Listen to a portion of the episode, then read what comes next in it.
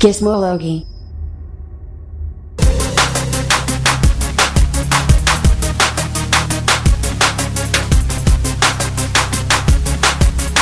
Uh, saya mau sharing sedikit tentang proses pembuatan film. Saya kebagian uh, bercerita tentang uh, pre-production.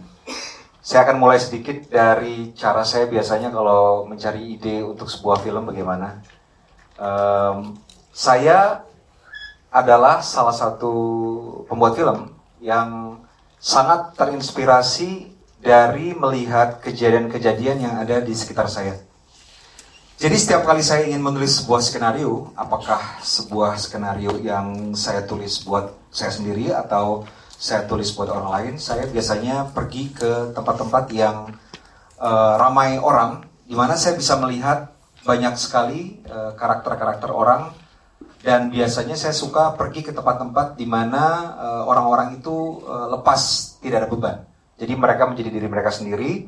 Dari melihat kegiatan mereka sudah muncul inspirasi baik untuk karakter maupun cerita. Jadi saya sering bilang ke teman-teman bahwa saya mencari ide itu sering ke eh, tempat-tempat uh, yang ramai seperti terminal bus, stasiun kereta api, atau bandara. Karena orang-orang yang berada di tempat-tempat seperti ini mereka uh, off guard ya, jadi mereka tidak um, bertingkah laku seakan-akan ada yang uh, melihat mereka, tapi mereka karena dalam waktu yang buru-buru menuju uh, dari satu tempat menuju ke tempat lain mereka biasanya menunjukkan karakter yang uh, asli ya yang sangat menarik. Dan saya biasanya memperhatikan mereka dan saya akan mengambil video. Tadi Ibu Vira bilang bahwa zaman sekarang orang lebih senang mengambil uh, video ketimbang foto. Saya adalah salah satu orang yang memang senang mengambil video. Saya mengumpulkan video uh, banyak sekali, uh, satu hard disk mungkin saya habiskan dalam waktu sebulan untuk video yang saya shoot dengan smartphone. Bahkan tadi sebelum nunggu teman-teman datang, saya juga syuting uh, beberapa orang-orang uh, yang ada di sekitar sini. Saya melihat ekspresi mereka dan kira-kira kalau misalnya saya menulis, uh, mencari sebuah ide cerita dengan melihat wajah orang itu akan muncul ide-ide. Dan kalau misalnya kita punya device yang kapasitasnya besar, kualitas lensanya juga bagus. Saya rasa ini akan sangat membantu sekali melihat ekspresi orang uh, dari uh, dari uh, smartphone sehingga bisa dijadikan sumber inspirasi. Nah, biasanya setelah saya mendapatkan inspirasi untuk menulis sebuah sebuah cerita, saya akan langsung menuliskan ide tersebut. Nah, saya adalah orang yang kalau misalnya mengetik dengan uh, teks itu kurang lancar inspirasi. Jadi saya harus menggunakan uh, pulpen. Tadinya saya ke mana-mana selalu membawa uh, kertas ya, tapi sering ketinggalan. Kalau saya kena hujan kehujanan, jadi akhirnya saya uh, butuh sebuah device di mana saya bisa uh, menulis kapan saja, sebagaimana saya menulis di kertas. Dan uh, S Pen sangat sangat sangat membantu saya dalam uh, menuliskan ide-ide Eh, ketika saya ingin menuliskan sebuah skenario. Ini adalah contoh sebelumnya, Mas. Sebelumnya, ini adalah contoh uh, bagaimana saya membuat skenario, structuring. Saya bilang ini kelihat ini nggak kelihatan ya. Alhamdulillah karena ini kelanjutan dari Gundala. Jadi ini sikul dari Gundala. Kebaca nggak sih? Enggak kan? Aduh, kalau kebaca aku bisa dimarahin produser. Mungkin kalau dipicing-picingin gini mungkin bisa ya. kelihatan ya. Jadi saya butuh sebuah device di mana bisa langsung saya ambil dan saya tuliskan ide-ide saya dan tentunya dengan S Pen uh, yang selalu saya bawa ke mana-mana ini akan sangat sangat sangat membantu. Tentunya setelah structuring ini adalah satu topik yang memang butuh pembahasan yang lebih uh, dalam. Tapi setelah structuring saya akan mengetik uh, skenario. Tapi setelah saya tulis skenario, saya selalu membawa skenario saya ini dalam sebuah device dan akan saya revisi ketika saya bepergian. Karena kalau misalnya saya duduk dan saya mencoba untuk merevisi skenario saya, kadang-kadang nggak keluar idenya. Tapi kalau misalnya saya jalan-jalan malah Coba dipercepat aja. Dipercepat. Dipercepat. Nah, gitu ya. Jadi biasanya kalau misalnya saya uh, mau merevisi atau menambahkan ide dalam skenario, saya akan uh, langsung menuliskan di device dan dengan adanya S Pen di Note 10 saya ini akan sangat sangat sangat membantu. Nah, ini kita sekarang ngomong masalah uh, praproduksi ya. Kalau misalnya seorang sutradara sudah menerima sebuah skenario, tugas dari saudara adalah menerjemahkan bahasa skenario ke dalam bahasa gambar. Di kepala seorang sutradara ketika dia membaca skenario harus sudah muncul filmnya. Ini adalah syarat dari siapa saja yang ingin menjadi seorang sutradara. Kemampuan seseorang untuk mengubah apa yang ada dalam skenario menjadi sebuah film yang utuh di kepalanya adalah syarat yang mutlak dimiliki oleh seseorang yang ingin menjadi seorang sutradara. Jadi ketika saya baca, coba mundur lagi nggak apa-apa. Tutup mata, jangan terlalu lihat ini. Jadi kita akan uh, begitu seorang saudara diberikan skenario, langsung kebayang di kepalanya harus filmnya seperti apa. Dari mulai filmnya mulai, opening logo ya. Kalau misalnya Fox, gitu. Ya, film Wiro Sableng ya, Fox. Mbak Tia, kalau film kita gimana bunyinya? Kebetulan aku sama produser aku, Tia Hasibuan, uh, kita punya PH juga. PH kita tapi ada logo tapi nggak ada suaranya, jadi gelap. Next. Nah, setelah um, muncul si film yang sudah utuh ini di kepalanya, sutradara harus menerjemahkan apa yang ada di kepalanya kepada para kru. Biasanya seorang saudara bisa uh, berdiskusi kepada para kru, dia maunya seperti apa dengan menunjukkan gambar, apakah foto, apakah lukisan untuk memberikan gambaran kepada para kru nanti film yang dia inginkan seperti apa. Nah sambil mempersiapkan uh, secara teknis dengan kru, ya ada sinematografer, ada production designer, ada director dan sebagainya. Salah satu tugas sutradara juga adalah mencari pemeran dari film yang akan dia buat. dia sering go. nah, uh, saya mau berbagi sedikit cara saya uh, mencari uh, pemeran lewat audisi. Saya biasanya kalau audisi itu tidak memberikan skenario kepada para uh, uh, calon aktor yang akan berperan di film saya, karena buat saya itu tidak akan menunjukkan kapabilitas mereka untuk memegang sebuah karakter. Yang akan saya lakukan adalah saya akan memberikan dia satu karakter, saya akan memberikan secara singkat dia lahirnya di mana, dibesarkan di keluarga seperti apa, sekolahnya seperti apa, dan apa saja milestone dalam hidupnya yang pernah dilalui sampai dia tiba di karakter yang akan saya coba. Setelah saya memberikan dia karakter, saya akan uh, memberikan sebuah situasi. Misalnya, ketika saya akan syuting film Perempuan Tanah Jahanam, saya butuh seorang pemeran yang akan memerankan seorang penjual Eh, eh, bahan-bahan uh, sembako di sebuah pasar. Jadi saya butuh seseorang yang bisa memerankan seorang uh, penjual sembako di pasar secara convincing.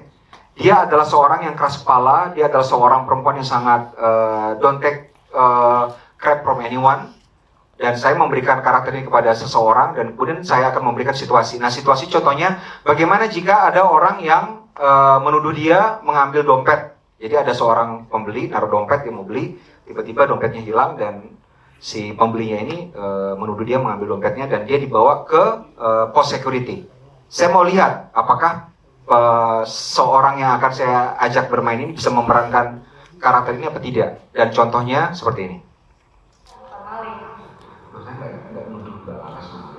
Siapa tahu melihat ada orang yang. Tapi saya tidak lihat. Benar kalau misalnya ibunya minta ganti rugi gimana itu saya juga kan saya dompetnya yang dia kok saya langsung ganti nggak bisa pak Oke, terima kasih. Dan dia dapat perannya ya, by the way.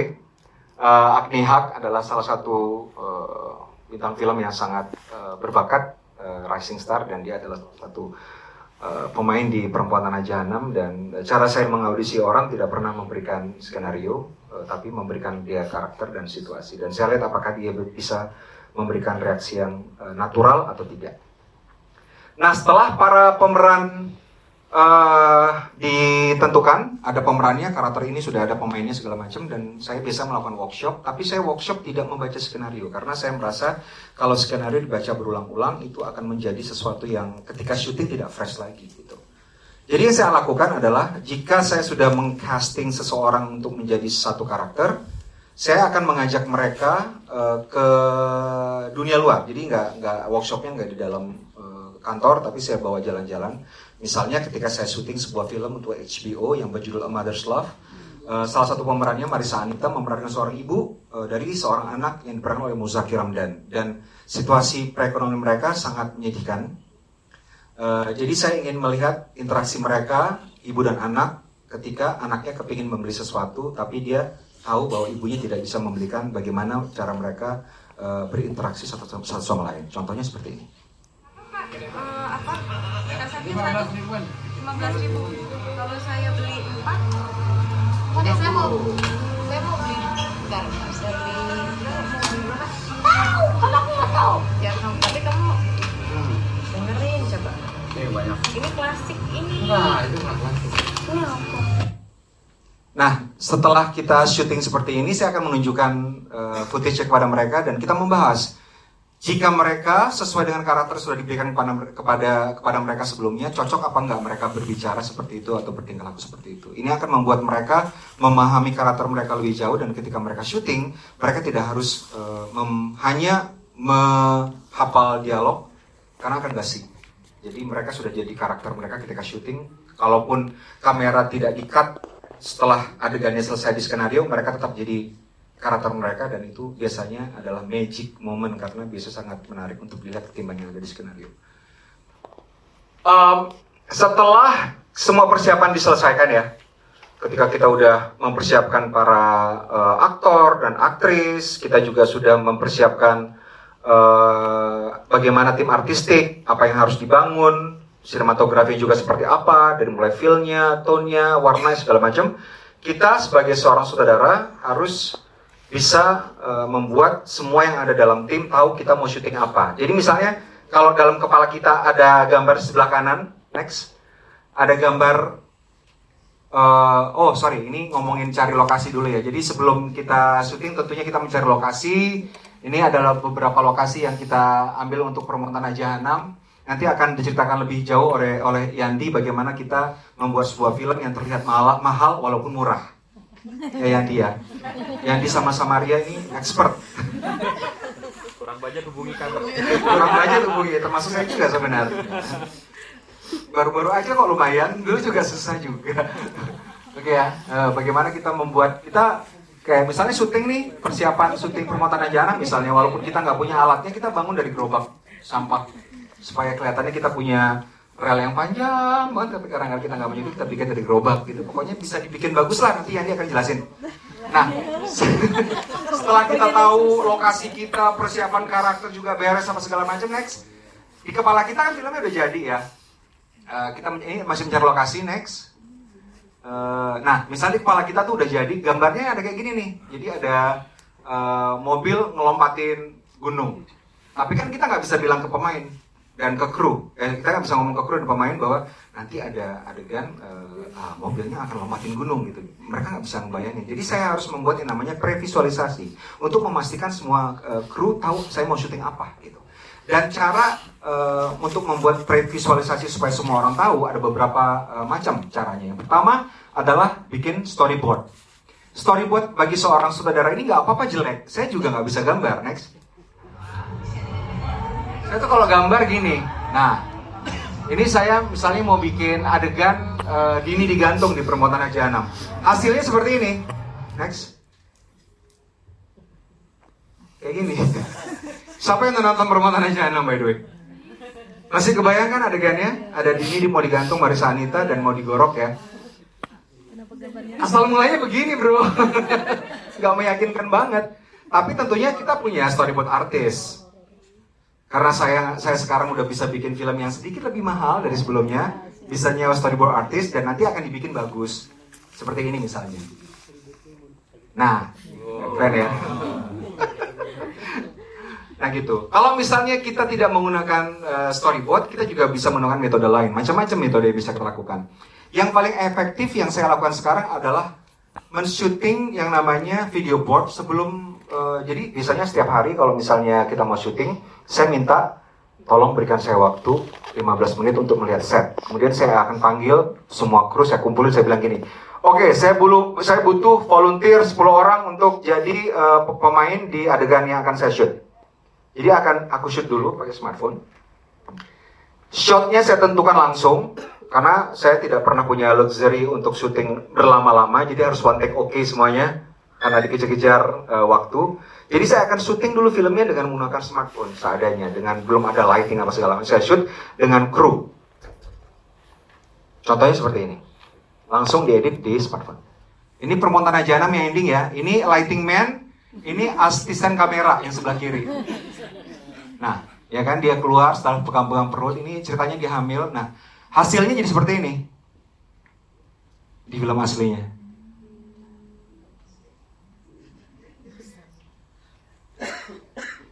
Beda banget ya.